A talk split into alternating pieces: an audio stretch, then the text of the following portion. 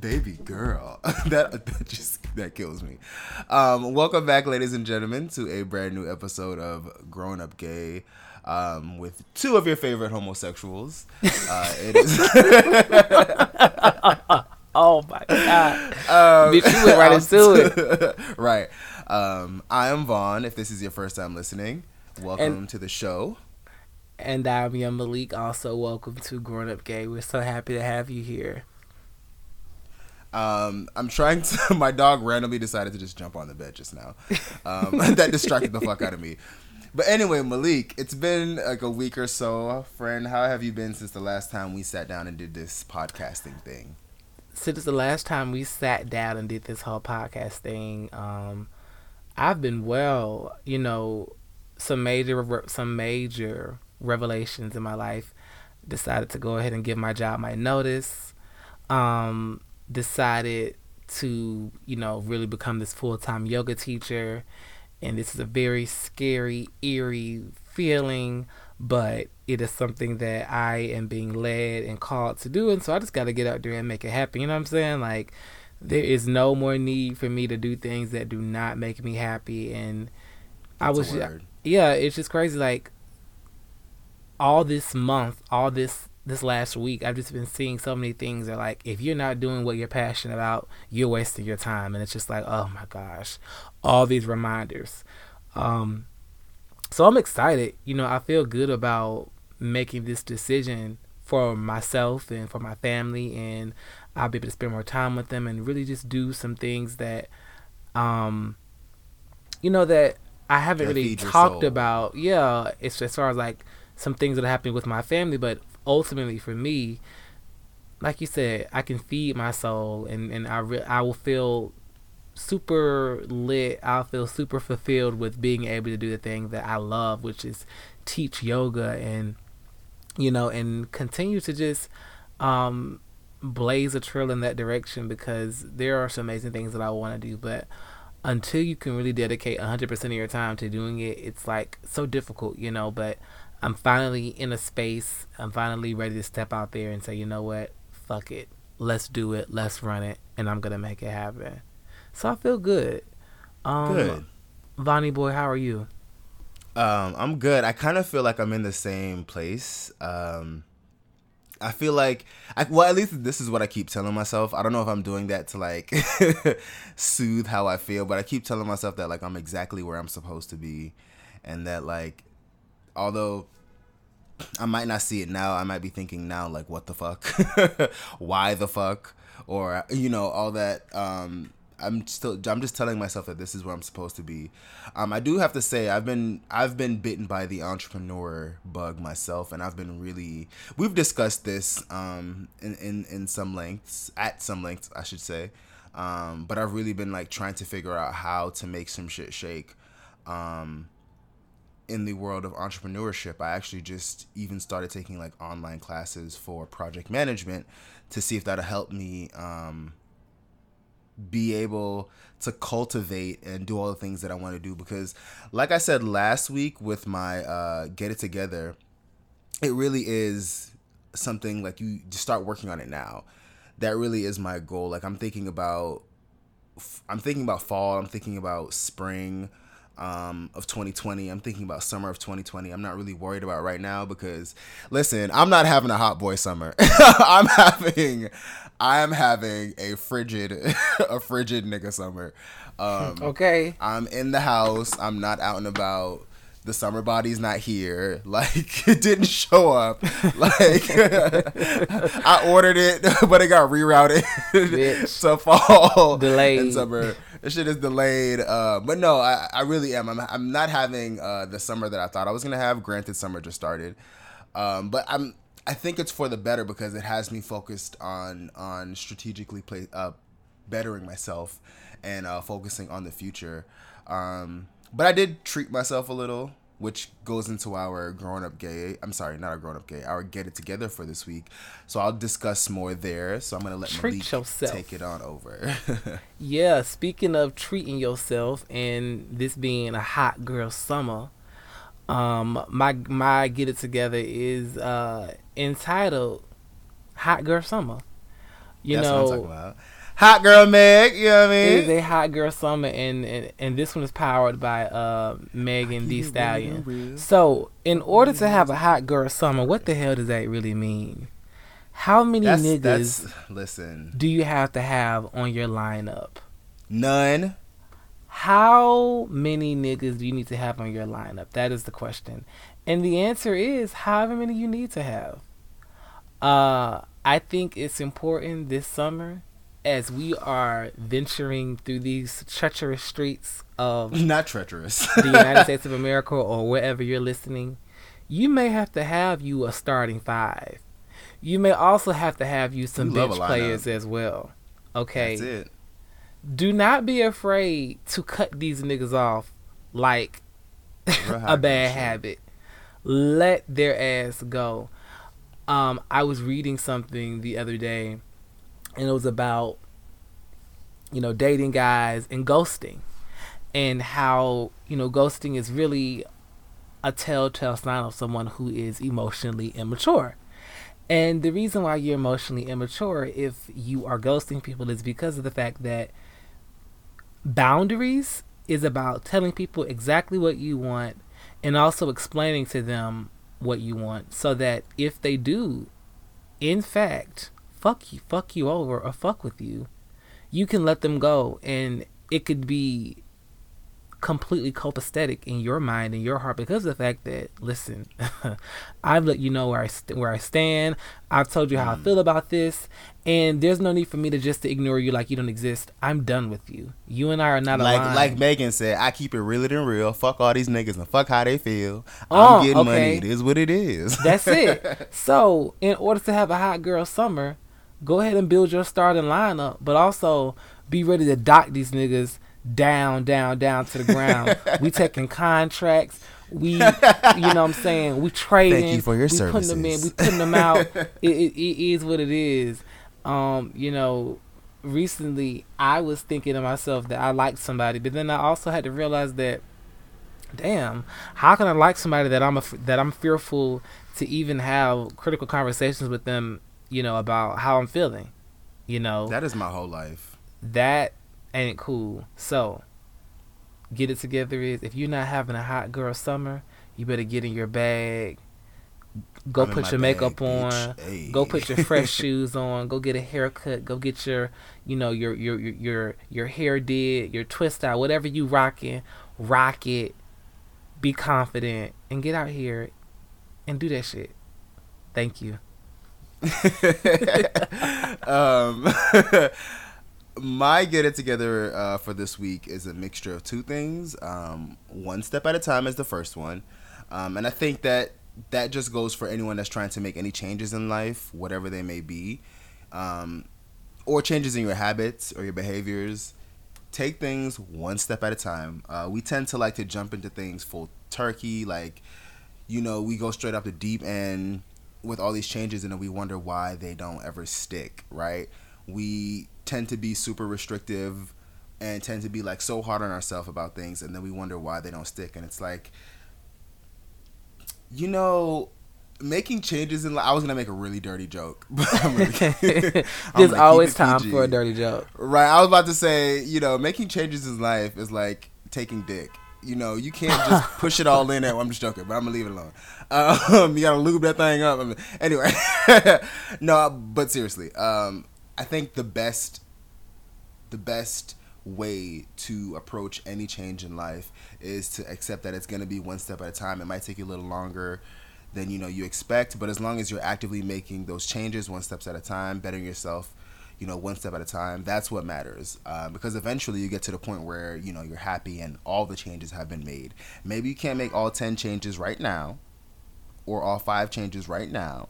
But if you start with one change and just better yourself each way, you'll eventually get there.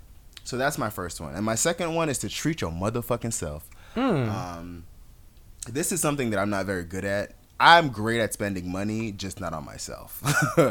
um, just not, you know, for things that I actually like want. Um, but that's what I did. That's what I've been doing for this past, like the past few days. There are so many sales, and I love a sale. Like, Yes, I love are. to ball on a budget. Like, that is my favorite thing in the world.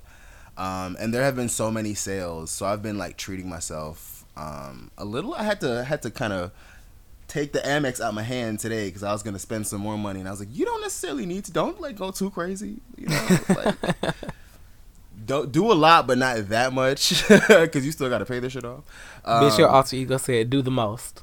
Right, my alter ego said, like, listen, the devil said do the most, and the angel said, bitch, we don't got that much to do. So I had to like reel reel myself back in a little bit, but um, I did allow myself to be treated, and I bought myself some nice things that I can't wait uh, for them to come in the mail. That's one of my only gripes with where I live right now. I need a doorman because some stuff came, came for me today, and I wasn't here when it came, so now I have to like you have to play the waiting game until they like. I wish there was a, an option when you're purchasing things like hey are you gonna be is it li- is it likely that you'll be home to pick this package? Yes or no? No? Okay we're gonna take this shit straight to the post office and leave it there for you. Yeah, Like that your nearest actually that, post that would be a office. great option. would that not be? Because it's like I, I hate the whole waiting game. Like okay say my package came on a on a tuesday and i was at work right? Now i gotta wait until like thursday for them to make all their attempts and then they'll leave it at the post office. No. Just take it straight to the post office. Like i wish there was an option for you to just be like look real nigga shit I work in the middle of the day, so I'm not gonna be able to be home, and I don't have a doorman. So can y'all just take it to the nearest post office and leave it there? Like that might need to be a thing. Companies, if you're listening, get, you might need to give people that option because I think we may have to go ahead and just really um, spearhead the effort and make sure everyone's on board. I think so. like we we we can call it like keep it keep it G keep it keep it a stack. like I ain't gonna be I- home. Right, I ain't gonna be home. Like, let me keep it a buck. I'm not gonna be home because I'm never home in the middle of the day. Like, if it's not a Thursday, I'm not home.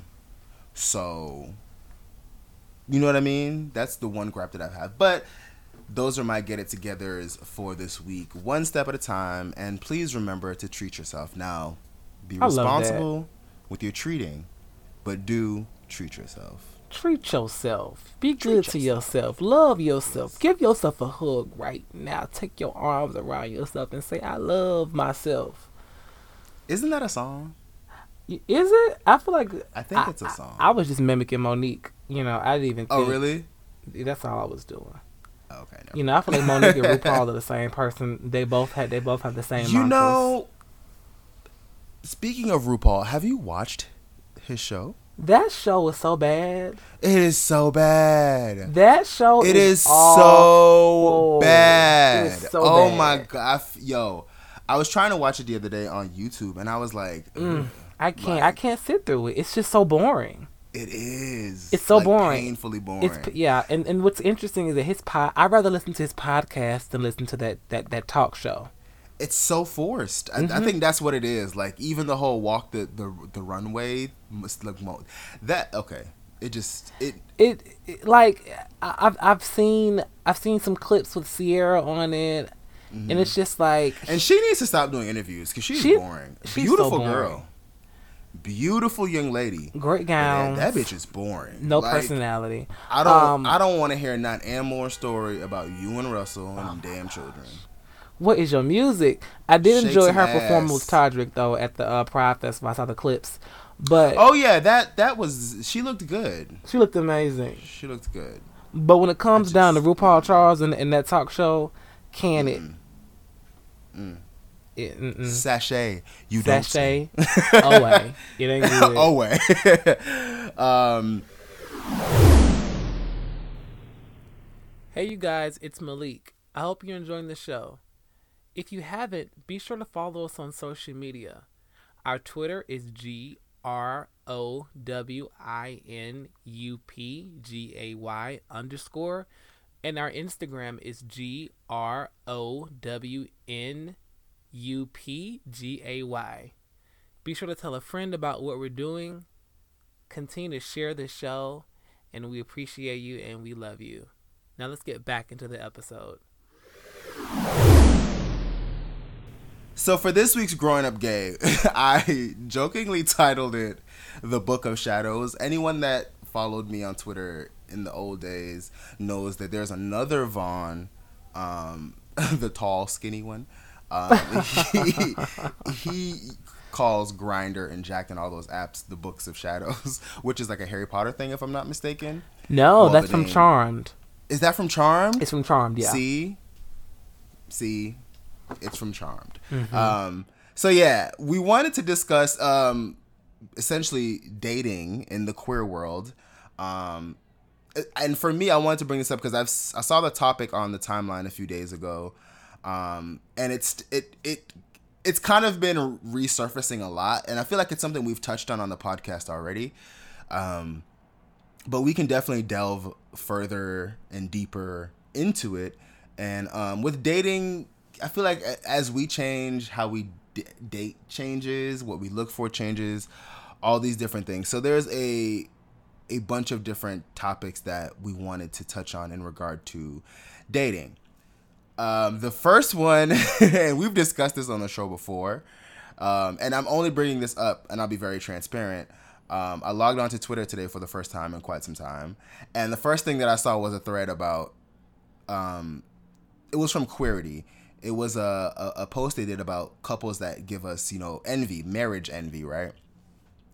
and there was not one black couple in in the the post. It was like twelve couples, and everyone was white or literally everyone was white or a person of color with a white person. Not even just black people.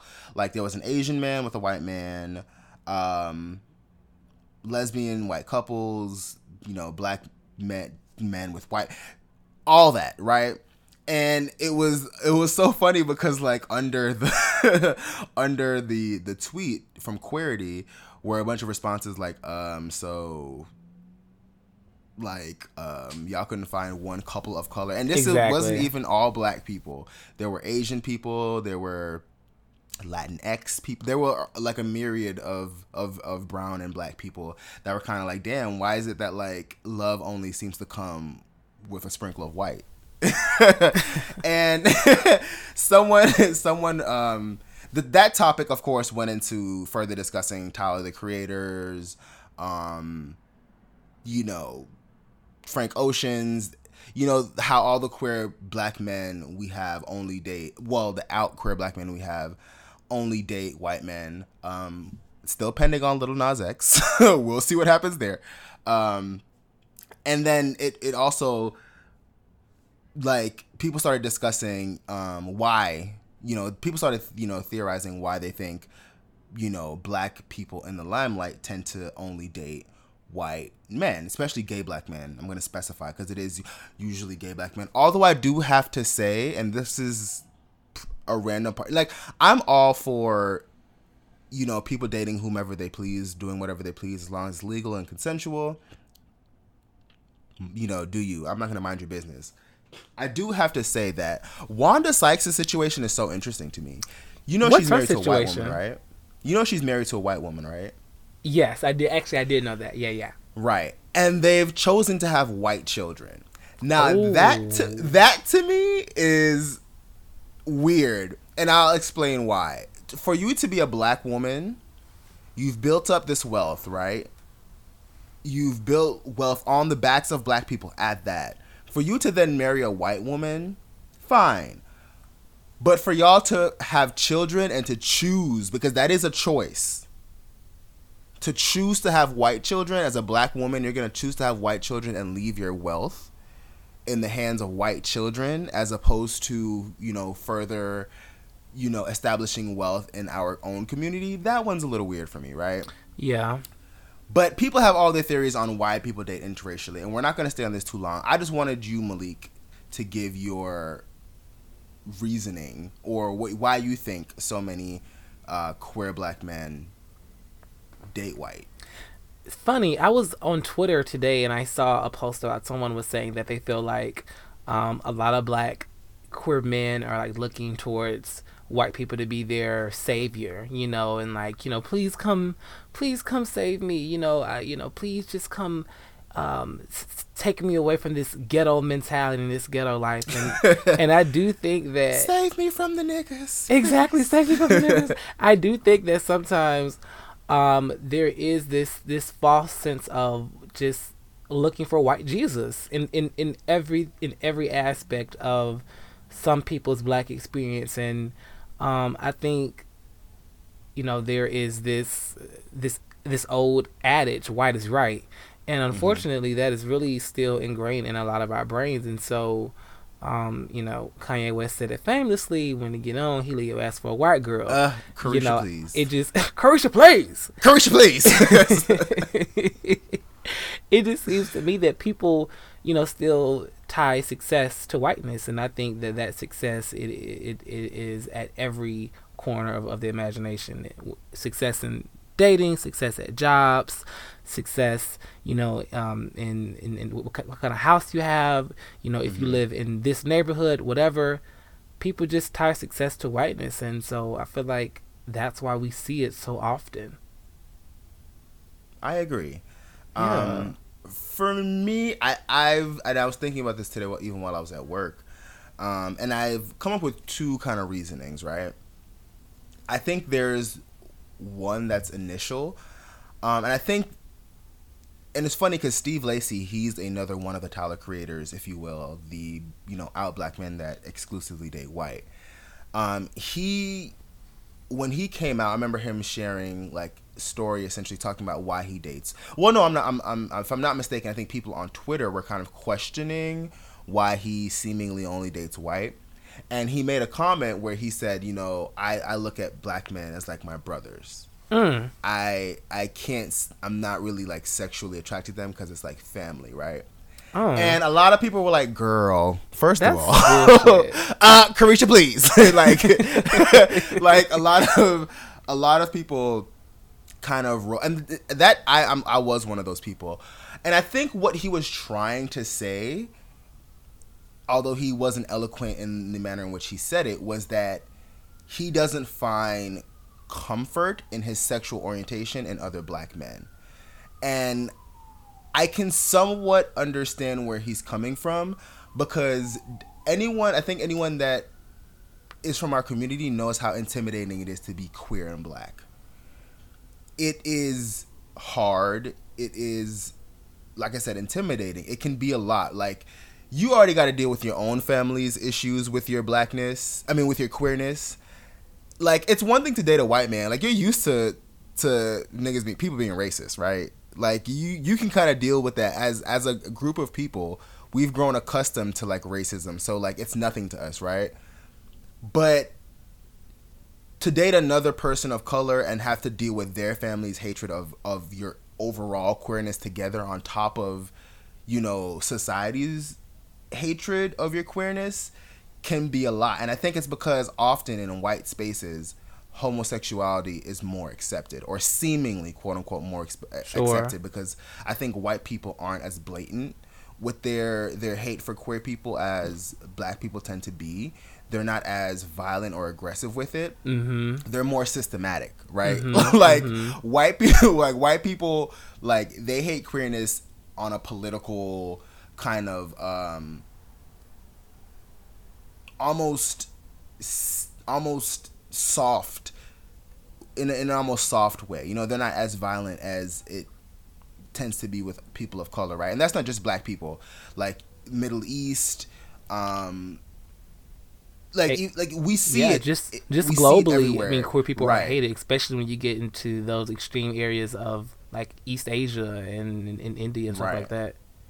Like it, it, it, it can be it can mean physical harm, yeah. and now, there's absolutely cases where white people have been physically violent towards queer people. That absolutely exists. But I think we, I think on a larger scale, we see violent hatred towards homosexuality more from people, people of, color. of, color. Yeah, and especially I think in Brunei, like the whole right. like boycott Brunei thing that happened with George Clooney, all the celebrities, like those people were legally able to be stoned to death if they right. were found to be gay. Like, right. Yeah. Yeah.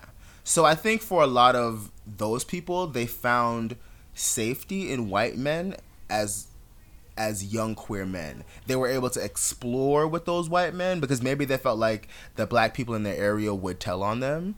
You know, it would come out that they were gay or maybe they, they never because for instance, my high school was mostly black, right? It was like 95% black when I say mostly. When in high school, there was only one other person. Well, that's a lie. There were only like two other guys that I knew for a fact were gay. One of them he wasn't out. The other wasn't out. But the the one that I knew for a fact, his, his you know, his boyfriend actually is pretty popular on Only. Well, his ex boyfriend is actually pretty popular on OnlyFans right now. And all I'm gonna say is it's foot focused. Uh-huh. I'll let y'all find him from there. Think Atlanta, think feet. Um, think gay. think Atlanta, y'all, think feet, think gay, bitch. if you know, you know. Um, but no, his that was really messy of me. but anyway, I went. Like I said, that that young man. Um, I remember I, I, remember wanting to be friends with him and wanting to befriend him because I knew he was gay, although he didn't say it out loud. But anyway, my point was when I like in high school, I never messed around any guys. Was never I would no one ever pushed up on me. No one ever hit on me. No one ever even accused me of being gay. I left high school and I graduated. I'm in college, and this the other young man that I knew was gay. He was very churchy. He was a churchy gay which mm. we're gonna get into with church, church gays in a second. we're gonna get into that in a second. Because why are y'all sucking dick in the Lord's house? Ooh, why? in the sanctuary. In the sanctuary and nasty. Oh. But um he he hit me up now on uh, Facebook and was like, you know, hey, how's college? So we were talking or whatever. And we kind of lost touch and he discovered me again because I, I didn't use Facebook act, uh, actively, but he actually texted me I think I gave him my number the first time we, we reconnected. So he texted me and was like, "Hey, is this so and so?" And I was like, "Yeah." And we started talking, and he was like, um, he started saying little things, and I was kind of like, I was picking up what he was putting down. If you were, if you, if you get uh-huh, me, uh-huh, uh-huh. So I led him actively read in the direction. It, read it between the lines. Right. So I, I led him in the direction to like essentially asked me if I was gay. Da da da. So we came out to each other he was telling me like, oh, you know, I always had a crush on you, da da da, and I was like, oh, that's surprising, da da da. And then he opens up this world to me, y'all, where it was this group of niggas on on these Facebook accounts that went to my high school that were like fucking each other. They were dating, they were in relationships, and it was like I want to say like sixteen of them. Wow, sixteen gays. Right, like it was like twelve to sixteen of them. And these were dudes. Some of them, two of them were on the football team. I'm just saying. Hmm. I'm just saying. Um, but it, it was mind blowing to me because none of them were out. None of them were ever like kind of brushed up against me in, in, in that regard. And I was surprised to see that many queer black men that I went to high school with, right? Because, like I said, I had never witnessed any of this. And the reason why I, I say that is because that is often what the, the black experience, for our generation, I'm talking, our generation and older, that often was the experience for it to be this very hidden, secretive, yeah. almost cultish needing because you wanted to protect yourself from potentially being outed. Yeah. Whereas I think a lot of people like your Tyler creators and them uh, for so for a lot of them they didn't get the chance to explore in high school and if they did they didn't get to do so with other black men. Do you get what I'm saying? Absolutely. So that goes to my first point, right? I think it's it can be a lot more secure and a lot more welcoming to be gay in the white world. So a lot of black men tend to choose white partners because it's easier. It's it's it's safer. It's less, you know, potentially less work, right? Mm-hmm. Potentially, right? Yeah.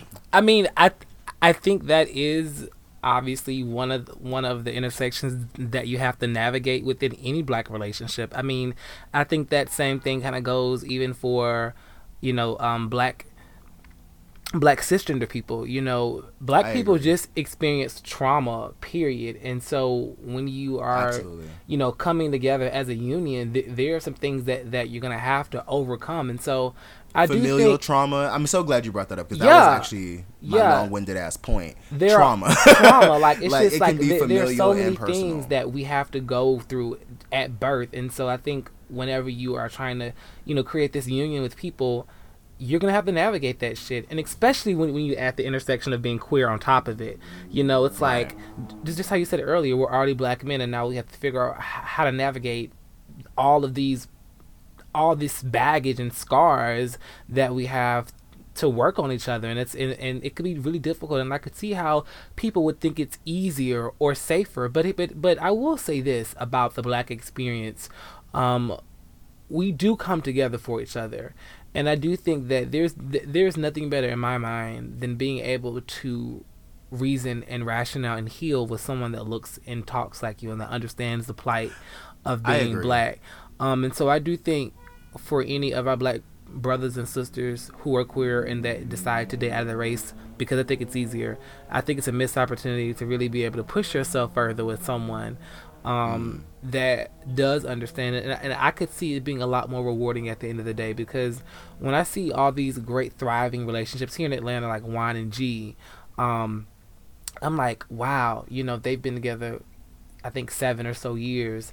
And it's like they, you know, went from doing YouTube videos about whatever, and now they're opening restaurants together and have all these great associations that they're spearheading as a couple. And I'm and I'm I'm sure they had to endure so many trials and tribulations, and so um, mm, I'm not sure if just because it's I guess maybe a less painful route route in the beginning it's a better one. It's a better one because I mean, and, mm, yeah. I, I, I would I want to say I'm glad you actually brought that up because that actually goes into the Juan and G part. That goes into my my next point. I don't think we were taught because we haven't we didn't grow up seeing it that it was okay for two gay black men to be in a healthy, thriving, loving, communicative relationship because we didn't see that we just plain and simple didn't see that. Like I cannot name three couples on right now that are gay and black that I grew up seeing. Yeah. We barely grew up seeing black marriage, period. Right? Like not a lot not all of us grew up in healthy households that came from two parents. Like and and for me, I just think back like growing up, even when I started to watch like I mean, started to, to like pay attention to social media. A lot of the queer couples that I started watching on YouTube, that I started watching, um, that I got to see via the internet and social media were white. I didn't get to see a lot of queer black men in relationships. And I think it goes back to the, the point that we made a long time ago on the show. We don't get a chance to really date. Yeah. We don't get a chance as young men I'm talking. Like I'm talking 13 to 18 and i'm not talking about sex i'm not talking about any of that i'm talking about courting i'm talking about relationships i'm talking about getting to know who and what you like mm-hmm. we don't really get to see a lot of that again because of, of how closeted our experiences tend to be until we finally quote unquote come out. Whereas i remember being 16 watching an 18 year old youtuber and his white youtuber and his white boyfriend like go on family vacations like with his family and like go to the lake house with his family. And i was mind blown. Yeah mind fucked actually. I was like wait a minute. Your parents allow this nigga to be like y'all in sharing a room and like this is some grown shit. Like i didn't that wasn't like what? That wasn't a thing. So i think that that goes to the to the other part of it. First is the the fear of of you know the, the trauma that a black relationship could could like have right and then it's the fact that we don't get the experience we don't get to to see it as a possibility what we see as a possibility is like the dl shit we see the like the sneaking, the cheating, the sneaking, the cheating, yeah. the the staying like the playing games, the single fifty year old trying to holler at you, and you're like, bro, you are thirty five years older than me. Calm down. Like, why you still? You know what I mean? We don't really get to see like Will and Grace even as as as minute and as that is, that is a reality for a lot of queer people. That that Jack and and Will a lot there's a lot of gay white men out there like Jack and Will, but they have their representation. We don't have ours. Like the one thing we've been clinging to is Noah's fucking Arc for 20 years. for 20, 20 years now is Noah's fucking Arc. That's all we've been given, which is so pitiful. Like that's the only And then no, and then and then and those characters were so fucking extreme. None they of them were. were even queer it's just like I mean I'm very I'm thankful for Noah's Arc, but I really think it's a joke. Honestly, I'm so cynical towards that show. Um, and and and it goes back to the intimidation factor. Like realistically, we don't get to see regular ass black couples, black people, queer black people. I'm talking. Like, look at Noah's Arc. Them niggas was fine. Like, the majority of that cast, the majority of the men you saw in that show, were like idealistic, and I think that that is the thing I've noticed in gay black dating. Period. It's very like, you know, mean girlish. Like, there's all the all these like expectations, all these demands, all these things that you have to be in order to be worthy of being someone's like man. And it's very it's funny because it's very pick me ish, although I don't see that discussed much. Like I don't see the the pick me gays discussed as much as I see the pick me women discussed. But like I think what's interesting about the pick me gays, a lot, a lot of the pick me gays are really single, and yeah, and a lot of the gays, period. And they're single and they are like clicked up, they're grouped up because mm-hmm. they want to feed that image. They want to feed that intimidation of like, I'm the one. And I think what's really interesting about all of that is is that all of that really aids to the whole churn and burn hookup culture and it's like okay right. th- whatever is going to be the next person out there the next best thing um at this point you're really like it's like damn bitch is anyone good enough it, it, right like that and then the, the shade question, is when you meet a lot of them enough? in person when you meet a lot of these niggas in person all that glitters mm-hmm. is not gold baby let me tell you something where is your neck? Moving to New York. Where's your neck? Not even on a physical. not even on a physical, because that's not what I'm talking about. I'm just saying like things don't always appear. Things aren't always what they appear, which we know. But I think the community is there's so much built around perception and hype and trying to be these the, trying to be that girl or the girl in the picture as they say and it's like i think if if we were a lot more accepting and loving of each other it would make accepting and loving each other easier romantically. You know? Yeah, I agree. What do you think? You know, like when I think about the healing of all of these kind of broken ties within our community, um, what what do you think is going to take to fix that? You know, because we're starting to see more and more queer couples out there. You know, like like mm-hmm. I, I, named Juan and G, and then I think of um, Jamal Sims and his husband Terry.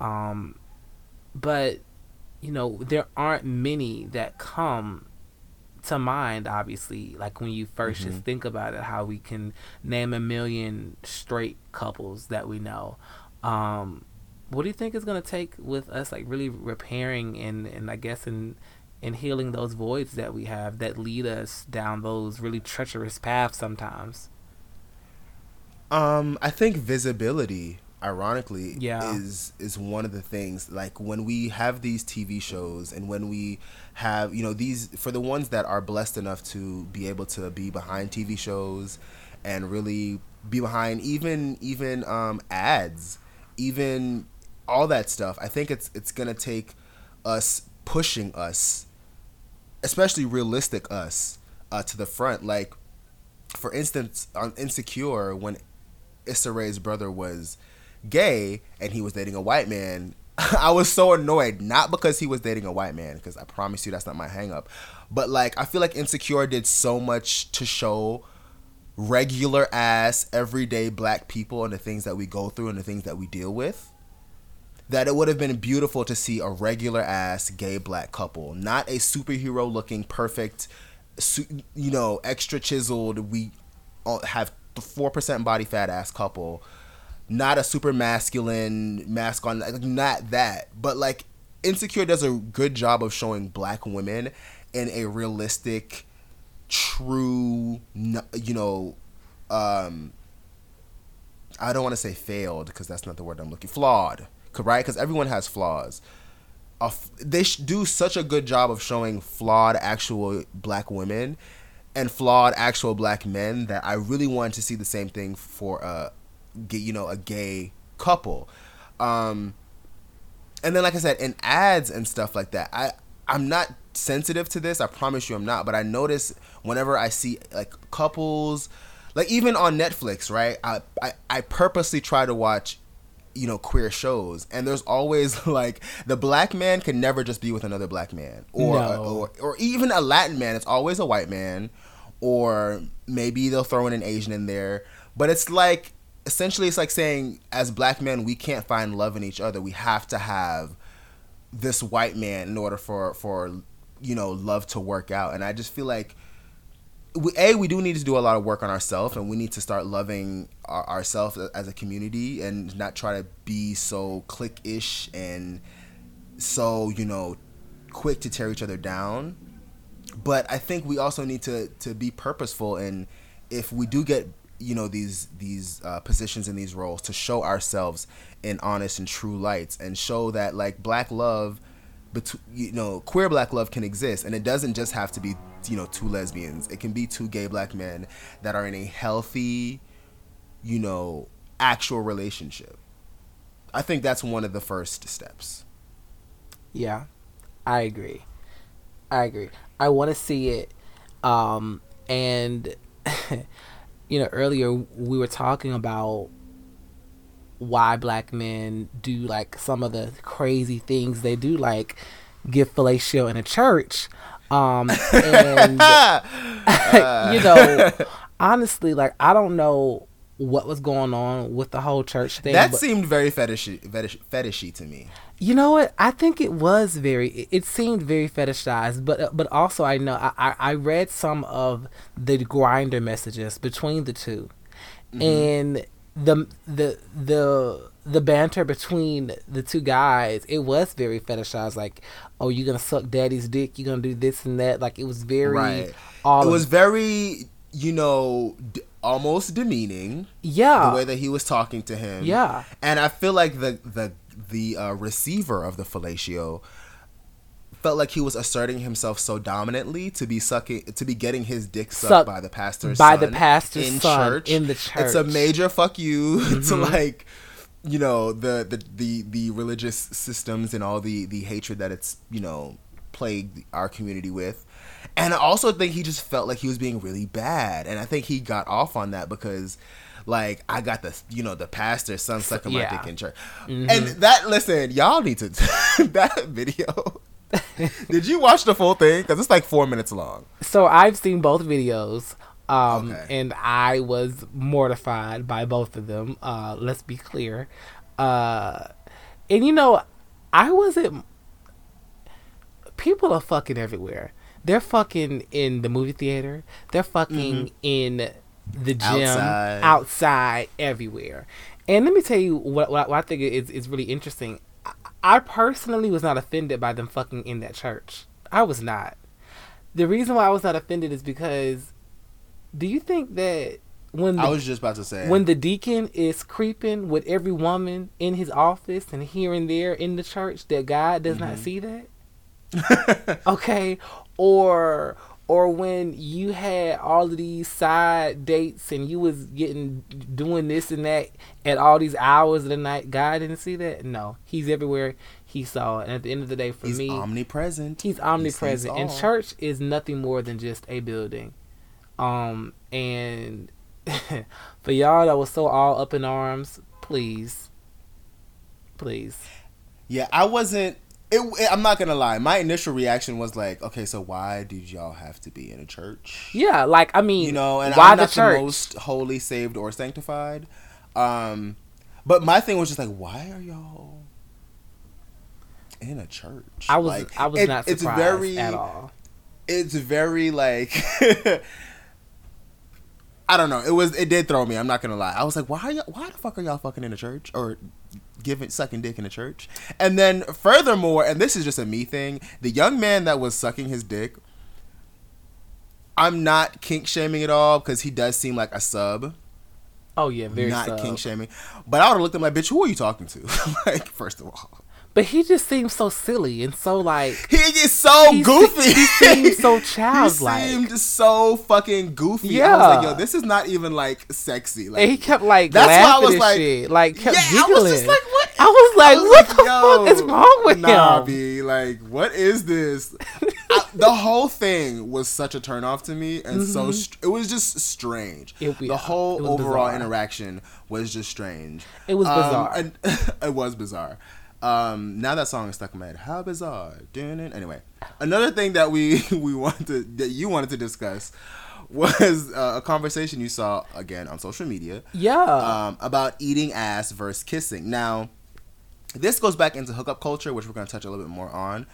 Um, but you know, someone was basically stating that like they they'll they're down for eating ass, but they don't kiss. Mm-hmm. That's Like exactly. in hookups, that's their hard stop is kissing. kissing is their hard stop and it was centered around emotional intimacy when it comes to Mm-hmm. fucking you know versus you know having sex with someone and, and also where you are in the relationship you know are you guys exclusive and the person j- just was saying that when they're hooking up because the person also has like a freak twitter okay and the person was just saying that you know when they're hooking up they're down to eat a butt all day long you know to eat that booty but they're not down to kiss and i just thought that was the most preposterous thing in the world that you would be down to lick the shitter all day okay Not the shitter. the shitter. the- let's just call it a thing a thing. But you're not down to kiss. Um, and but but but let me say this. I do know that kissing can be a very passionate thing, a very yeah. um, you know, like it's an intimate thing. yeah, it's a very intimate thing. It's so a it's a I- I kissing get is it. a vulnerable state. A lot of people don't admit that, but kissing someone is a very like sensitive thing because you have to almost is. put yourself in a vulnerable state. to to even be open of- to it, yeah. right, and a lot of people just aren't. So I They get it. especially with hookups. That's why I don't do hookups. So I get it. But let me say this: when I'm hooking up, I don't kiss people anyway. You know, I I I And don't see- kiss. and I also don't eat their butts generally. Right. Um, because I, I, like the I like the I like the generally. yeah, general, general, The 'cause general- just like, like I'm keeping it. it's No, it's times fine. where I've had to go down there and. I'm not gonna lie. I've had okay because I never okay. I'm gonna be very transparent. I never saw myself eating ass. yeah. Until I was eating ass, and then I was like, you know, Until and then I was like, you know, this isn't bad, Hmm. but. But I will say, and, and this, go, I don't do hookups anymore. I've deleted all the apps because I've come to realize that I'm just not a hookup person. Because for me, I don't want to have sex with you if I can't be intimate. I so don't- sometimes when that nigga I is just so too damn fine, you have to have a piece of it. You just you just want to have it. No, Now I th- I think this is when like the whole male um like in like being like um um being like what's the word I'm looking for um uninhibited insatiable. when when it comes out like when the guys are just like they don't give a fuck they gotta have it i think Yeah. that's when it shines through because listen if i see a Jack fine sexy man i'm like Jack you know what first. That is my advice to everyone. If you're if you're if you're in a hookup situation or you think you're gonna be in a hookup, hookup situation, beat your meat. That- If you still feel That's the same way afterwards, then do it. Go ahead. If not, don't waste your time. once you beat your meat you're gonna feel completely different you're like you know what and, and, I- and then if you I'm don't, good. it's because you actually want that person. Mm-hmm. And that's something that I've learned. I'm speaking from experience here. So, like that, but that's for me is why I don't do hookups because it feels very. I think it's also because I'm a. I like to please, right? When I'm with someone, I like to do whatever necessary to please them to make sure that person is pleased. And but I also crave intimacy. Like I like to kiss. I like all, so if I can't do that, I don't want to have like a, I don't want I don't, I don't want to be there. I feel you. I feel you. I was hooking up with this guy a while ago, and historically, when me and this guy hooked up, it was a wham bam, thank you, ma'am. I mean, I was in and out within twenty minutes. Okay, it was a very short sales cycle. it was a transaction. It was a, it was very transactional, and I was like that for a very specific reason because I did not want to get close to this person. I just wanted to fuck them and be done with it. Well, one of the last times we fucked, we were talking like really nasty to each, to each other, having foreplay, and He said, "Well, you're just gonna nut fast. It doesn't matter." And I was like, "Oh, Wait, what? like wait. like the guy said to me, "Oh, well, you're just gonna nut fast, so it doesn't matter. You don't care. You're not gonna last long. You never do." And I was like, "Oh, is that how you feel?" Well, baby, we fucked, for, we fucked for 45 minutes. And let me tell you something. He was exhausted and gagged. And he said to me, he said, Wow, you've never you've never fucked like this before. And the thing is I hadn't because of the fact that I was not invested. I did not want that. Right. But the minute I was challenged, the minute that you told me that I could not do something, boy, I'm a young boy. Right. Are you crazy? Do you think I will not fuck you for hours and hours and hours? If I want to, I will. Okay. You know what's you know what's funny about that? I had a very similar situation. Um, there's there was a, a there is a young man that I've hooked up with multiple times. The first time we hooked up, um, first of all, he was fine. He's fine. fine, Dominican fine, fine. Right. Didn't even think I could pull him, so I was surprised when I pulled him like in the first place. Right. Then we did whatever we did, and it was a, a great session. It was you know like a good twenty, like you said, a good twenty minutes. Mhm. Um, Straight to the point, come. bitch. Straight to the point. Right, but he didn't come. He enjoyed himself. He hit me up afterwards. It was great. But for me, I felt like really bad because I'm like, I got mine, but he didn't get his, right? So I was like, man, God, if you ever give me another chance to fuck him, I promise I'm gonna make like I was like, I promise I'm gonna make sure that like he comes because I just feel like I just want to make sure that because I'm like again I, I I aim to please, so I didn't get off because he didn't get off, right? And so the next time we hooked up, I of course you know made sure that actually he came first, Yeah. right? I made sure he was very well taken care of. That was when I ate his ass. Um, it was a it was a great situation. He was very well pleased. Um, we there was a lot of kissing. It was very sensual. But afterwards, it was like done. We were like done. It was like all right, putting on my clothes. I'm gonna go home now. And then like it was that part to me felt weird. Because have you ever been in a hookup situation where like you've gotten yours and you didn't necessarily care that the other person got theirs? It's been a million times where I've gotten my nut and the person had not gotten their nut, and I've gotten dressed and the person has asked me, "What are you doing?" I'm like, "Oh, I'm, I'm getting up out of here." Oh, see, you a bad bitch. Oh, you I a bad I- bitch, friend. Listen, you okay, bitch. There have been Okay. times where the person has went into the bathroom to get a towel for me, and I've been up, I've been up, dressed, bitch, and I Uber called, met them right? in their bathroom to wash my hands and to hit it. And see, that's the thing. I can't do that. Like, I'll share another experience that I had. Right, I went to my dentist. You know, making sure my teeth are all you know nice Pearly, clean. pearly, pearly. Decided to, to hop on the app and um, just to see who's in town because it's a it's a complete different side of town. I had never been over there before. I was like, well, this area is nice. Like, what is going on over here? Right. Asian gentleman hit me up. You know, he was like, you know, you're handsome. We were, you know, conversing, whatever the case may be is. So I'm like, okay, cool. Like, I mean, like, I mean, I'm a little, a little taste of the flavor. You know what I mean? Yeah, you know I mean, test, test out some new waters. you know what I mean? Um, get over to his place. He didn't look 100% like his pictures, but it wasn't a read. Like, it was him, but like maybe him five years and 20 pounds ago. Ooh, But bitch, that's a catfish. but- Goodbye. But you know, no, but he, it, it was still him, just not like at his best state, which I get, right? We post our best, best pictures, et cetera, et cetera. So we do the situation. I get mine. He doesn't get his, right? Mm, but okay. again, I'm, I have this aim to please thing, so I'm like, okay. And he's like, you know, I'm so sorry. It just it takes me a little bit longer. Da da da. Cause I was like, girl, that was like 25 minutes. You should have. Mm, mm, mm, I'm. Just, I got mine. I, I'm ready to hit it. So he's like, "Oh, can you know, you just like suck my nipples while I like, you know, until I, you know, it's like that that'll just it'll help me come." And I was like, "I'm not really into nipples, but like if this is what you need, bruh, twenty. I promise you, it took him uh, like twenty. I was playing with this nigga's nipples for like twenty minutes, and the whole time I was looking at my phone like, "Bitch, I'm ready to go." Let me tell you something. Bitch, So that's, again, I have sat there do and done that before, and I've been so bored with myself. I was so over it. I was like, this is not sexy. No. I don't know what it is about the swirling of the nipple that you like so much. Or why it's taking you this damn long to come. But like and he hit me up a bunch of times afterwards. He's like, you know, people don't usually, you know, make sure that I get mine. And I was like, mm-hmm.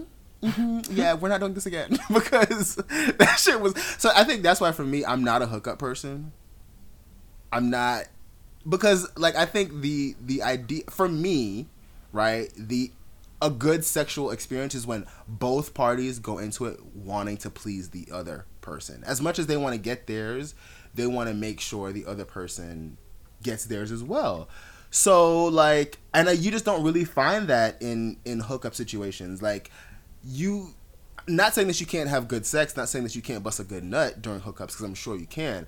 However, the hookup that I've had the best experience in was someone that I was familiar with. Because it was our third time doing it. I agree. So we. I've always had the best hookups with people I've been fucking for a while. I do think right. that obviously a, a, sincere connection with someone is obviously going to translate better with fucking because you know sex is really about connection you know, it's right. about knowing how to touch someone, knowing what to touch them, all of those things. It's really and I don't want to kiss everyone, and I don't yeah, wanna... yeah, you don't, mm. you, and, and, you shouldn't kiss because. Everyone. Can we share horrible experiences really quickly? My worst hookup experience was with this guy that I thought was so fine.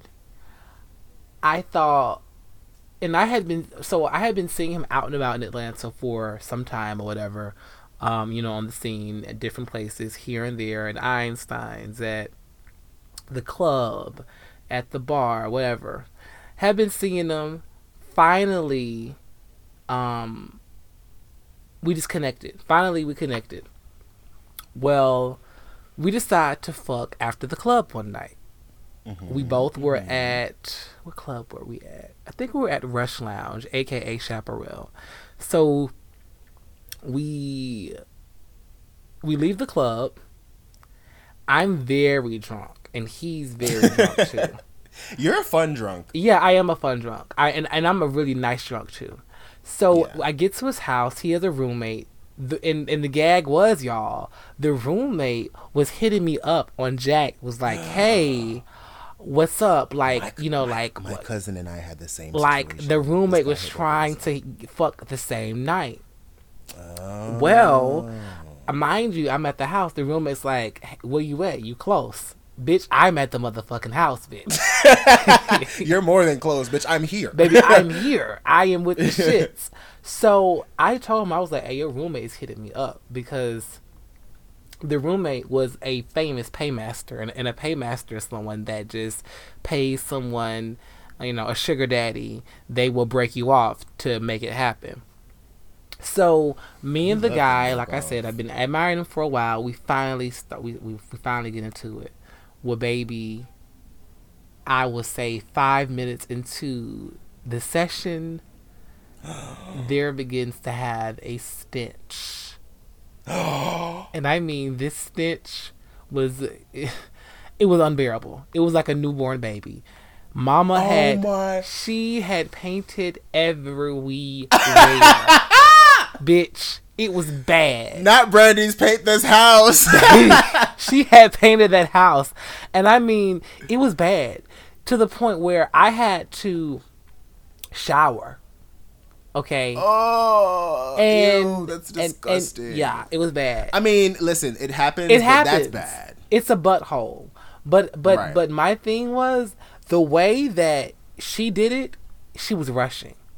She was rushing to fuck and she did not go through her procedure efficiently. And I feel though because it was like so much, it was like almost as and if was probably drinking too. Yes, yes, and it just it just seemed like it was like okay, I'm gonna do it two times and just stop, and where whatever happens happens, baby. Mama wasn't ready, and I think the water wasn't clear. The water, the, baby, the water wasn't clear.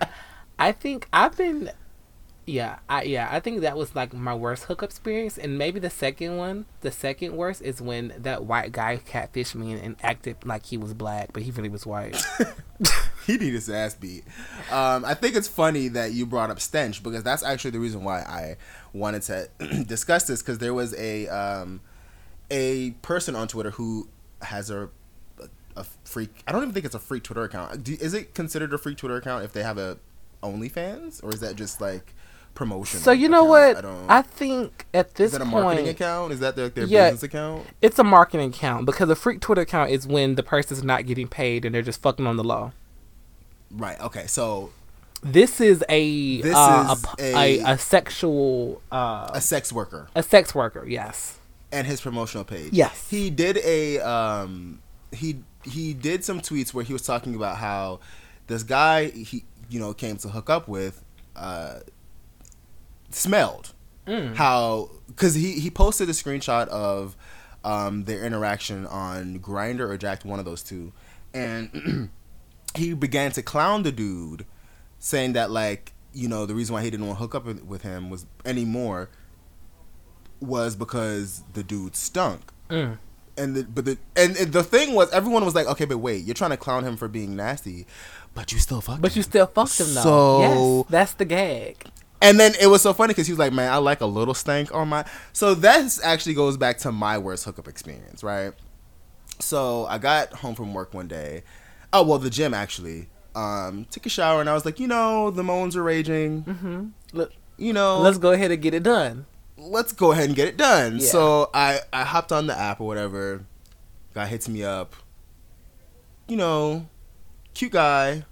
So I'm like, okay, cool. Like, let's make this happen or whatever. And he's like, yeah, you know, um, you know, he starts sending me pictures and we're doing the whole do and he's telling me that like he's gonna come to my spot. So I'm like, okay, cool. Do my usual, make sure the place is clean because I'm a tidy person. You know, I shouldn't you know, we can get dirty, but the place needs to be clean. Mm-hmm. Um, he comes over. Well, he's coming over. Well, he started being really aggressive, right? Saying how like he wants me to do all these, and I was like, "Girl, just come bring your ass over here. Like, stop with all that extra. Like, I don't need all. Like, he was doing a lot. So when he comes uh, to my house now, uh, well, the apartment, I ring him up or whatever, and he gets to the door, and I open the door, and bitch his scent said hi before he did. so if you ever been to my apartment, my trash can is like right next to my front door. So initially, when I smelled something, I was like, okay, I don't think that's it. Maybe it's the trash. Like maybe I didn't take out the like maybe there's like because a bit I juice so maybe like there's fruit in the. Tr- I wasn't Bitch, sure what the anything, but you hoping he not musty like that because there's no way. So and when I saw him, he looked a little ran down. So I was I was already like I don't really know what's going on right now. And then so he he comes in order because I'm not rude, so I let him in, and I'm like you know hey whatever did it. So we're like exchanging small talk, and I'm like inundated with stench, and I'm like what the fuck. Like, what is this smell, my nigga? Like, what? like I smelled ten times better than you when I left the gym. Damn. Right. Like he's walking to my room and I'm as he's walking, if each and every single step he's taking, I'm like, bitch, what is this? Sm-? I'm like, what the fuck? So he goes in my room now and I'm staring at him because I'm like, bruh, you like what is going on, right? Like why do you why do you smell this bad? So he begins to take his clothes off and I'm like, I don't think you should and before we can do that, he's bent over. Before I could finish, he's like bent over. Baby, I'm staring at him and I'm like, mm. I know that mm. ass smelt like onions. I said, sir, sir, sir, oh sir, young man, sir, young man, put your fucking clothes. I didn't, I didn't curse, but I was like, nah. I was like, hey, um, put your clothes on. This, I was like, why do you smell like this? And he was like, "Oh, well, you know, I didn't get a chance to stop at the house. I've been busy." And I was like, "I wasn't rushing." Like he's like, "Oh, you know, I can go shower and come back." I was like, "No, we good." Oh. I was like, "It was nice meeting you. I'm good." Like I'm good. And he was like, "You know, I'm sorry." And I was like, "It's okay. Just, you know, for whomever else you hook up with, always know that there's enough time for you to take a shower because that, when I tell you he smells so bad, my, my dog, put my dog in my cousin's room. My dog, my dog started walking back to the room and turned around. She was like, "Girl, what is going on in the room? Like, Jesus. why does the bitch? I had to change my. He didn't even get on my bed, and I had to change my sheets. Like, I re-cleaned my whole room because he smelled so bad. Listen, I'm already a germaphobe. So for you to smell like you died, and for your smell to be so bad that I have to open up all my windows and wash my sheets, and we didn't, e- you didn't even touch my bed, ma'am, sir, young. Listen, wash y'all's ass. Listen, all these young kings. Your armpits, the back of your neck, your legs, your feet. Wash it all. And also, after you Wash wash, it- your body, it go all. wash all your clothes. Put them in the washing machine. Nasty. Because if it's on your body, it's on your clothes too, baby. Everywhere. Just, ugh. Whew. Disgust. Ugh. So I think it's safe to say that hygiene is at the top of the list at all times, ladies and gentlemen. Especially when you're hooking up. Ladies and gentlemen, baby girl, make sure Baby you smell good. Baby girl, make sure that ass is washed, literally and figuratively. like, Oh my god. like, just come correct or don't come at all because ew. Like, oh, like, th- like literally me. I can like thinking about it now makes me just want to shower just because it you just want to go bathe right now. right now.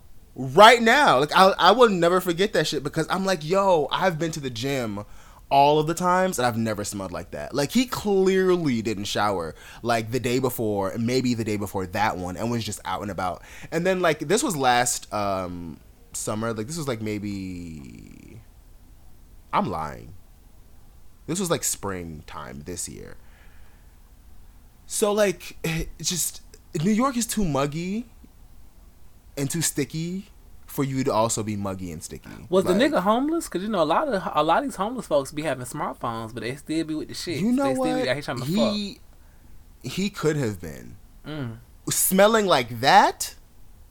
mm, mm, mm. I would hope so. I would hope so. um, but yeah, we we wanted to to touch on all things um, and gating and and the, I said gating. Gating, that's the gay dating. Um, Gating. But one of the things that Malik and I did prior to this episode was um, there is a sexpert by the name of Shannon Boodram um, who has a book called The Game of Desire coming out. Um, and she has these really dope quizzes that she's created um, where it kind of, you can take the quizzes and it kind of tells you what your, uh, essentially what your relationship type or your commitment type is. Um, and ironically, we got the same exact results. Both of us. Um, so do you want to share the Yes. secure? So, uh, Vaun and I, first thing first, we are a secure type of that's our attachment type.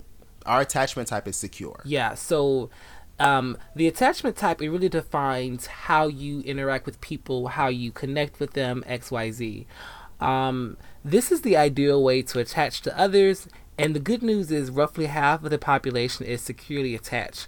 People with secure attachment freely display interest and affection towards others, but are also comfortable being alone. They make boundaries and they stick to them. They aren't possessive, nor are they passive or dismissive. They're capable of accepting rejection, and they have trouble, and they have little trouble trusting people. Now, for me, I think I trust these motherfuckers a little too easily. I was gonna say, do you think that's correct for you? Yeah, I do. It, it is correct for me. Like I try to see the best in people, um, and I believe that you know, for me, I give people my trust until they give me reason not to trust them. Not to. Yeah, because I just think it's better for me that way, like to walk into things with with the best intentions until someone shows me differently. And so then our um our like our relationship type is gonna be Hold on, before we get there, I'm actually extremely surprised that I got secure when it comes to um my attachment type. like, Are I'm you? gonna hold y'all. I'm extremely surprised that I got secure. I mean, when you break it down, I'm not um a possessive person. I'm very anyone that has had the pleasure of hanging with me. You know, not not many people can say that. Uh, I'm joking, but no, anyone that has hung out with me knows I'm very controlled, and I control the shit out of I, how, I control the shit out of how I act, how I carry myself, and the things that I do. But I'm not that way with other people. Like I'm not someone that's controlling of like my significant other. However, I don't take rejection well. So that is part of it where I'm surprised, and then also because I think in order to take rejection well, you have to be someone that puts yourself out there to get rejected. Yeah, I don't really do that. So again, kind of surprised there. Um, but the other parts of the like, there's parts of it that I definitely agree with, but some of it I was like, I don't really know.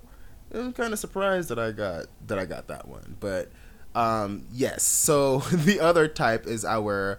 Now this is our um, our commitment type, like what kind of people we are relationship wise, and we both got modern um, monogamy. Mm-hmm. We're modern monogamists. Uh, this one I completely saw for myself, and it says monogamy used to be one person for life. Today it's one person at a time, and that's by Esther Perel.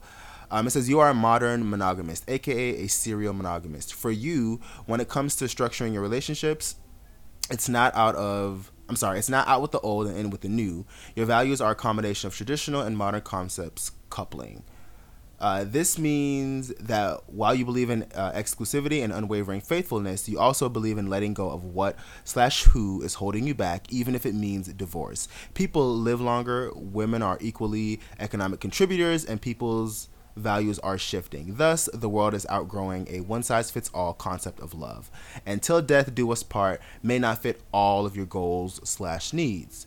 Um, you reserve the right to opt uh, out if necessary, but as long as you choose to be in, you're all in. And I think that describes me to a T. For like, certain, perfectly. me too. Like, I don't. I definitely don't believe that there's one soulmate. I think in life we have like multiple soulmates, and I am completely flexible and open to exploring as many as I need to until I find my husband. Really?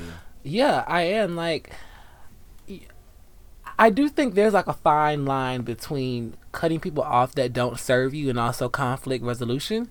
I think you have to mm. find whatever that like 50 50 or a 100 100 median point is for you it's different for all of us but mm-hmm. um you know there's a fine line between the two obviously you have to learn how to create boundaries and, and speak your mind and say this is making me feel this way because of this and then find a way to resolve it that's not you know selfish on your part and that also honors both people and then there's you know where someone's just they're not aligned with you at all. You know, right. they're a mess and there is no future. So then you just cut it off. But I think that, you know, for me, I am, I'm open to the world and different people coming into my life for reasons and seasons and I come on reasons and seasons. Yeah yeah yeah you know and and and and I'm just open to I'm open to exploring life. I'm open to exploration.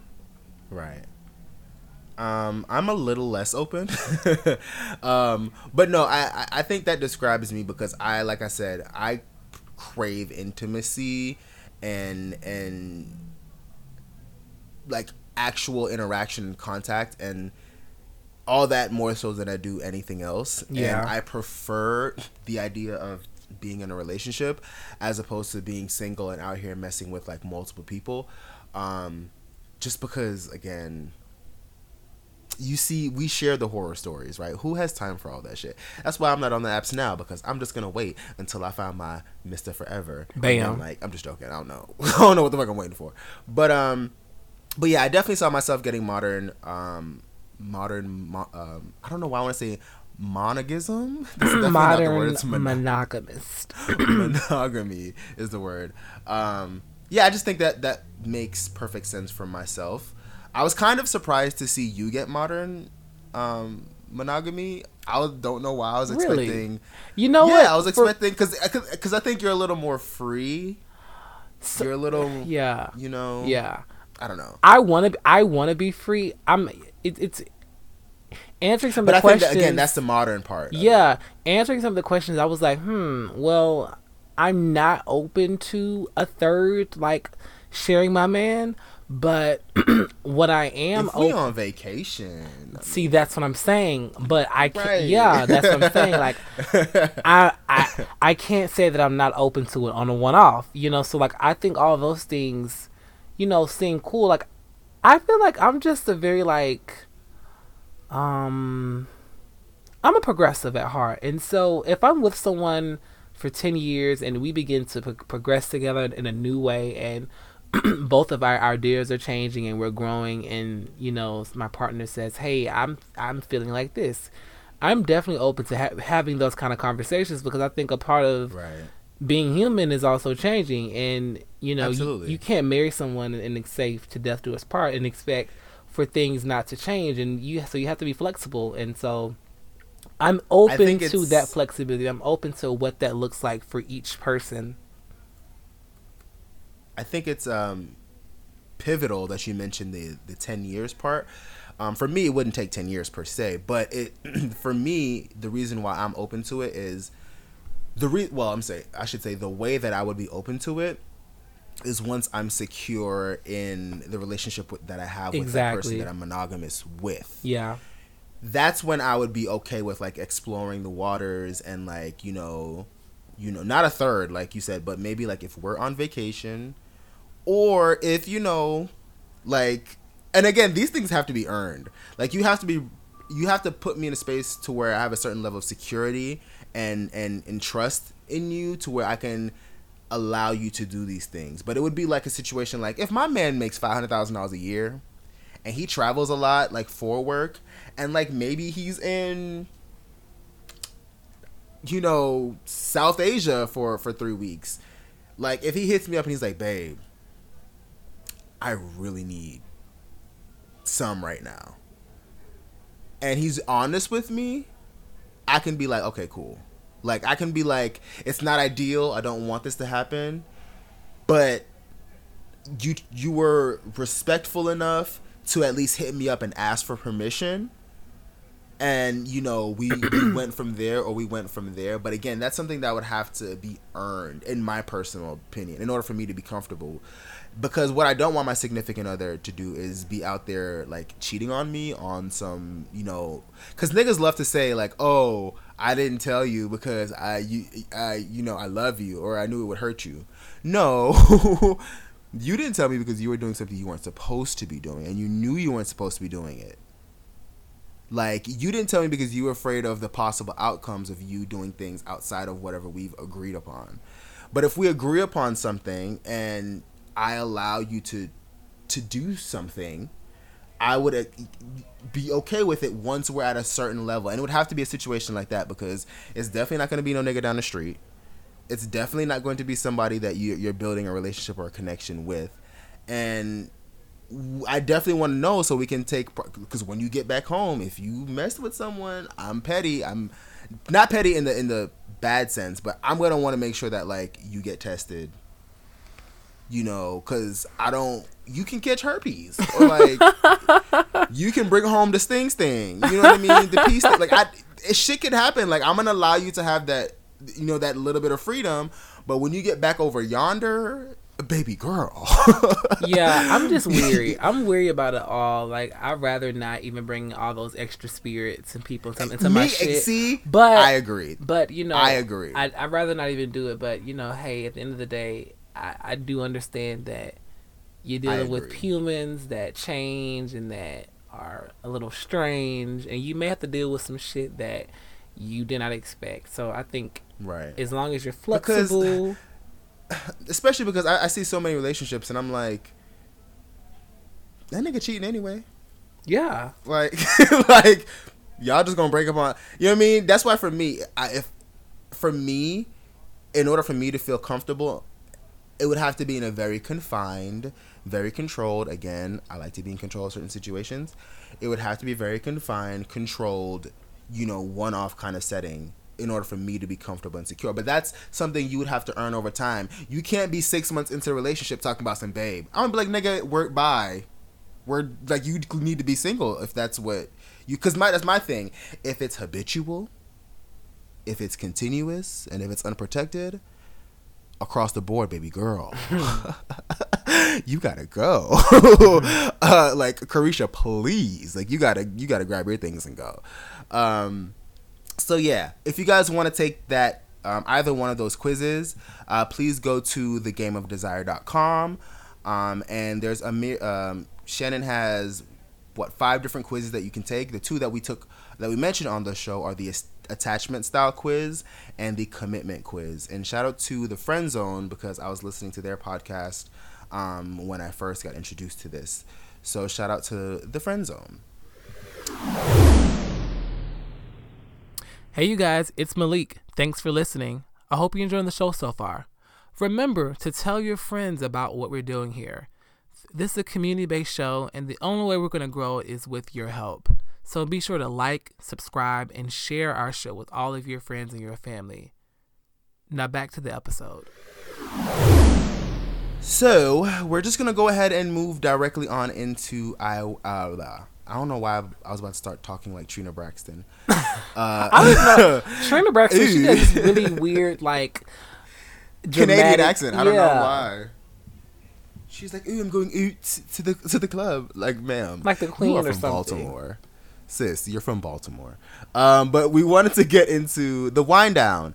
If it is your first time listening to us, uh, the wind down is our celebrity and social media um, based portion of the show where if there's any topics that doesn't necessarily coincide with our grown up gay that was discussed on social media that we want to touch on we can touch on it here if there's anything going on in the, in the celebrity you know world that we want to touch on we can touch on it here um, so the very first thing for this week uh, on the wind down is y'all's cousin. um, if you don't know who y'all's cousin is, that is Chris Brown. Um, he released another album with 4,365 songs on it. And in one of the song lyrics, um, he said a few anti black things. Um, the most popular of those being um, only fuck the black bitches with nice hair. Um, and this sparked quite the fucking fire on social media. And I have to be very honest. I was like, wow. So Chris Brown has been homophobic. He's abused multiple women. He has harassed people. He has assaulted people. He has been, you know, you know, misogynist. He's been a myriad of things.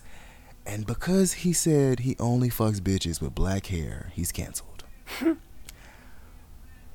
Sham fucking wow. I not that I disagree with the sentiment, by all means. cancel her. I don't I haven't used her in ages. You know what I mean? The subscription was never really activated around here.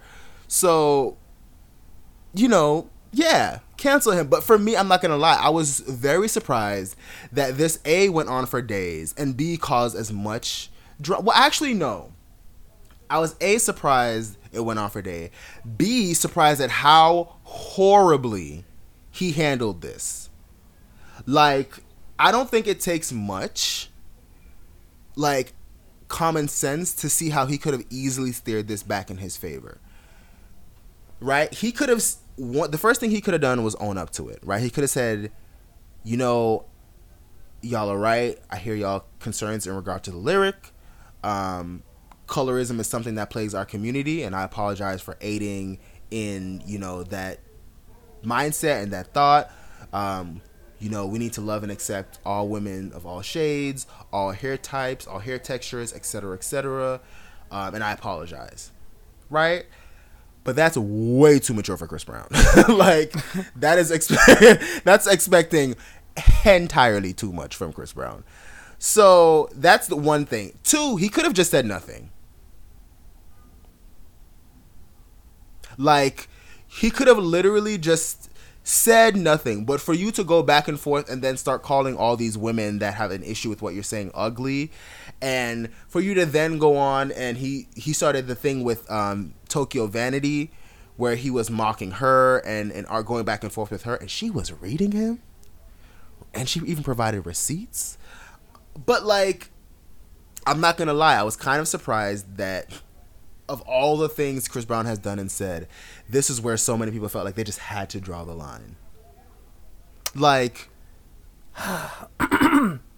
I think it's hilarious. I don't know why this. I don't know why it took this. I mean, like you said, he's done a million cancelable, cancelable things that, in my opinion, out outweigh this. Um, first let's talk Far about the assault this. against Rihanna.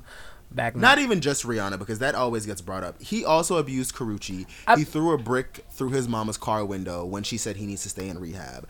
The young man is violent. Yeah, obviously. I mean, yeah, but I'm just I'm just talking about just from the very beginning. Like that was something that should have been that you know that that should have had him canceled.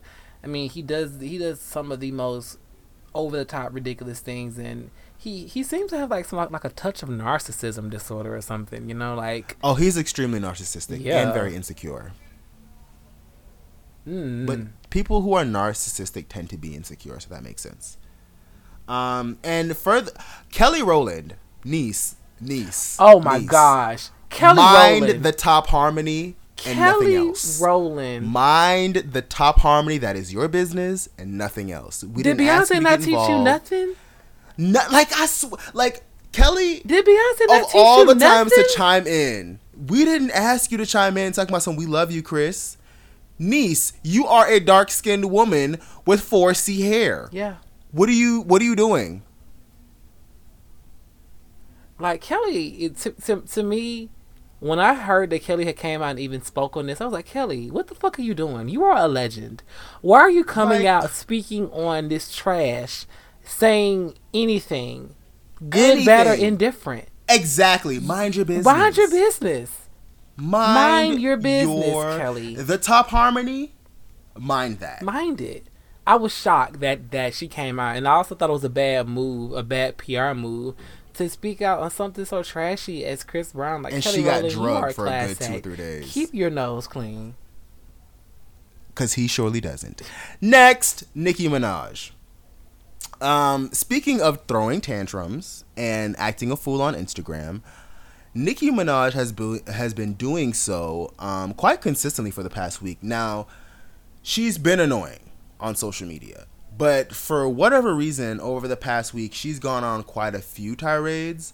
Um, the latest one being in regard to an alleged be, um, Billboard article. This article, have you ever seen like a screen grab Yeah. and and you and you say to yourself, hmm, let me like find the actual receipts to this screen grab. Like, let me not just go off of whatever this screenshot says. But in true um, baby boomer fashion, Nicki Minaj saw a green uh, screen grab from a Lady Gaga account, a Lady Gaga like fan account, and took that as as like God's will and and thought it was an actual article from Billboard and went on this rant and this tirade about she she used the 12th anniversary of her um shit Her I forgot the name mixtape. of her her mixtape her her debut mixtape I forgot the name of it um but she used that anniversary to kind of go on this random tirade about that article and then she went on another tirade about women in rap you know putting some respect on her name and it was obviously like shots at Cardi B, which again, sis, baby girl, like that war and battle has been won already, and it wasn't by you. Let it go. Like she has the Grammy, she has the fame. Like you are Nicki Minaj. Why are you so worried?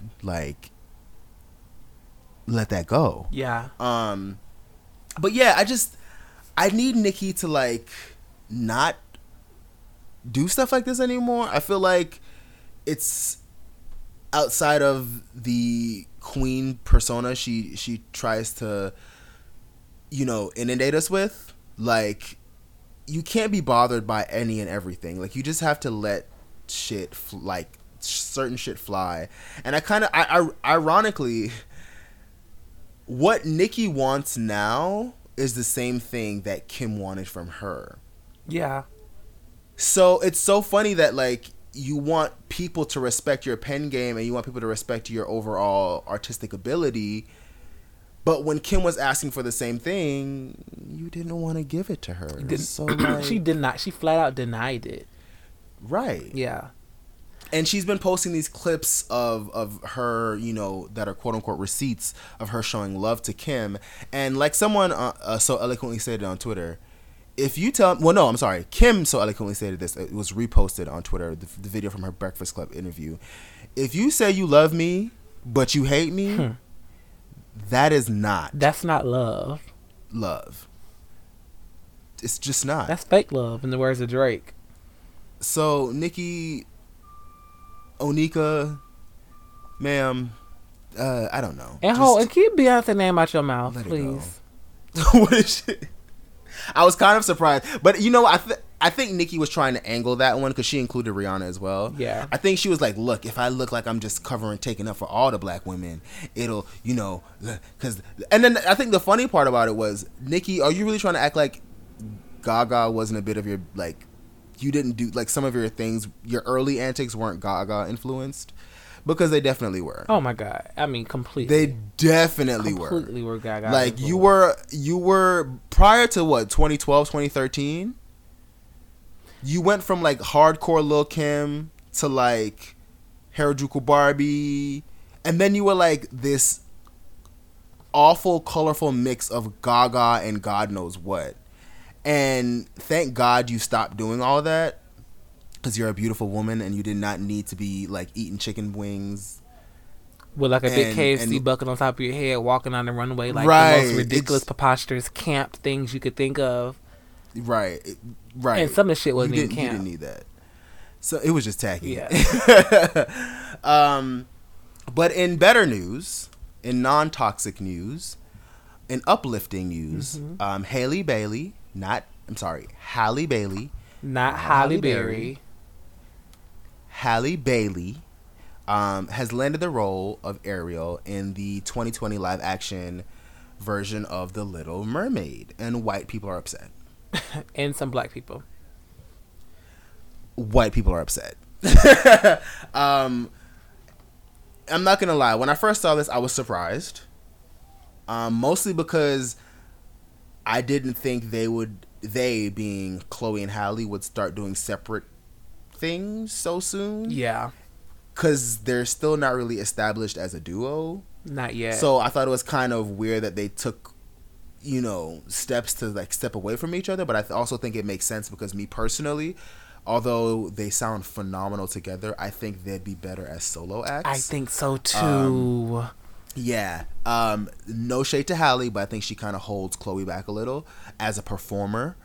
Um, and I also don't think Halle gets to show her full extent as a vocalist with with, with Chloe. um, with Chloe Yeah. because they have to play off of each other. Now, I'm not taking anything away from Chloe vocally. Chloe sings. Down. Both of these ladies sing.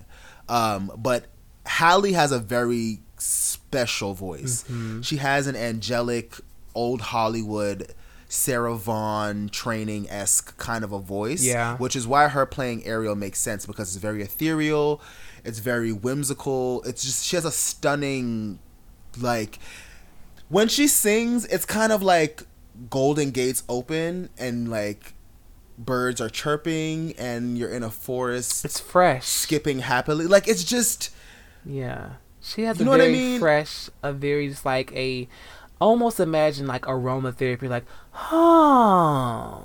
It, it's a Yeah, very, it's it's like a very re- calming. it's a relaxing, Yeah. calming yet like in like intriguing voice. Mm-hmm. Like she's a very gifted young lady. So I'm I'm very happy to hear that she's landed the role of Ariel in Little Mermaid. I'm also more happy because I'm also even more uh, happy because I hope this means that she'll have some black sisters yes, that's exciting.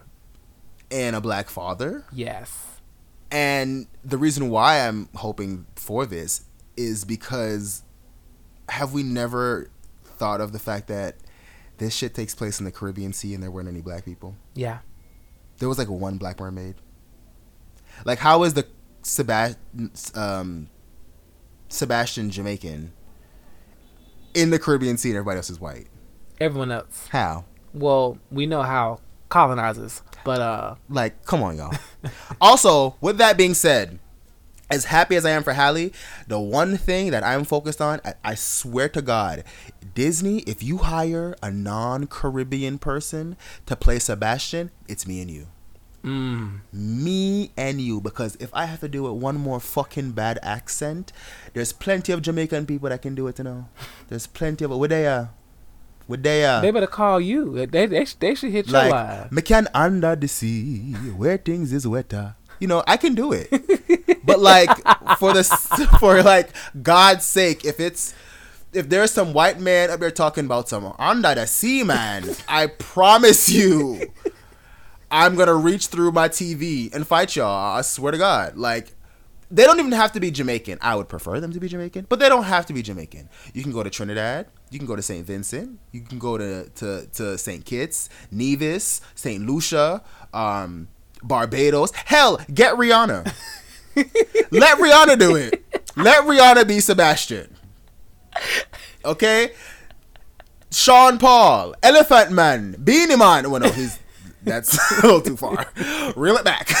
Shaggy, like someone. That's I beg of you. Oh my god. If y'all do nothing else correct, please make sure that Sebastian is p- played by a person of Caribbean descent.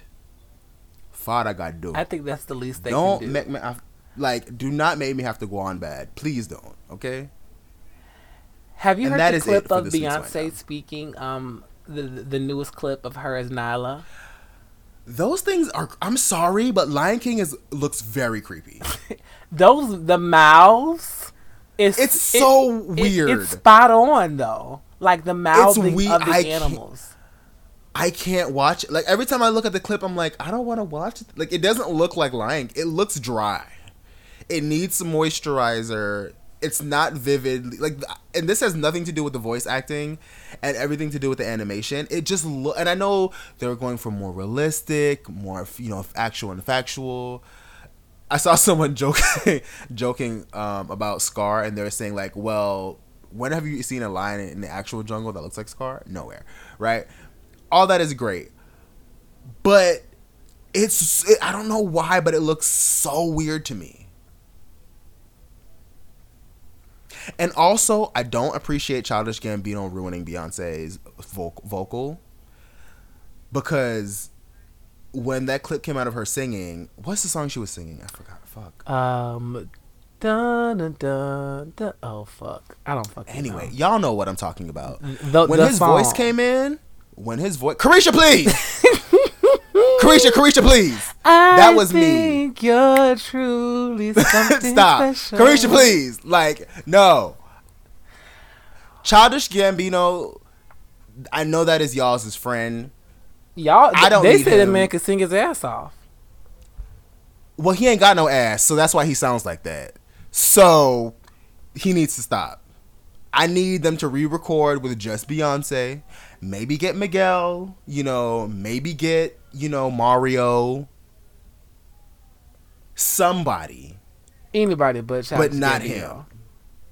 Not him. It does not sound good to me. I'm sorry. It just. Did, did you did you hear it? I haven't heard the whole song. I've just heard the clip. I've heard that. That's all I've heard is the oh clip yeah, with too, the clip, yeah, the clip sounds. It, it, he has a he has an off she sounds voice. amazing. It's very, it's, yeah, because her voice is so warm and like, and then he comes in like, "Hey, just gonna sing the song with uh, Beyonce as she sounds, you know, uh, amazing," and I'm just here. No, not not not feeling it. Not feeling it. Listen, Not feeling it's hard to find a vocalist to put up against the queen, to put next to the. You queen. know, points were made. Points, points were definitely made. Um, but that is it for this week's Growing Up Gay. We hope you guys have enjoyed uh, quite a, uh, a a little different, a, a little a little different for us. You we know, got into a few we- a few uh red light topics tonight. yeah. Yeah, it's a little, it was a little adult. We were a little grown on this episode, but uh, we hope you all enjoyed it as always. Uh, please make sure you follow us on social media. You can follow the show's Instagram at Grown Up Gay. You can follow the show on Twitter at Growing Up Gay underscore. Um, please be sure to contact us if you have any questions, comments, concerns. If there's anything you'd like to ask us or anything you want us to touch on, or if you have, if you need some advice, Yeah. you know, you can email us at vaun at growinupgay.com. That's G R O W I N upgay.com or Malik at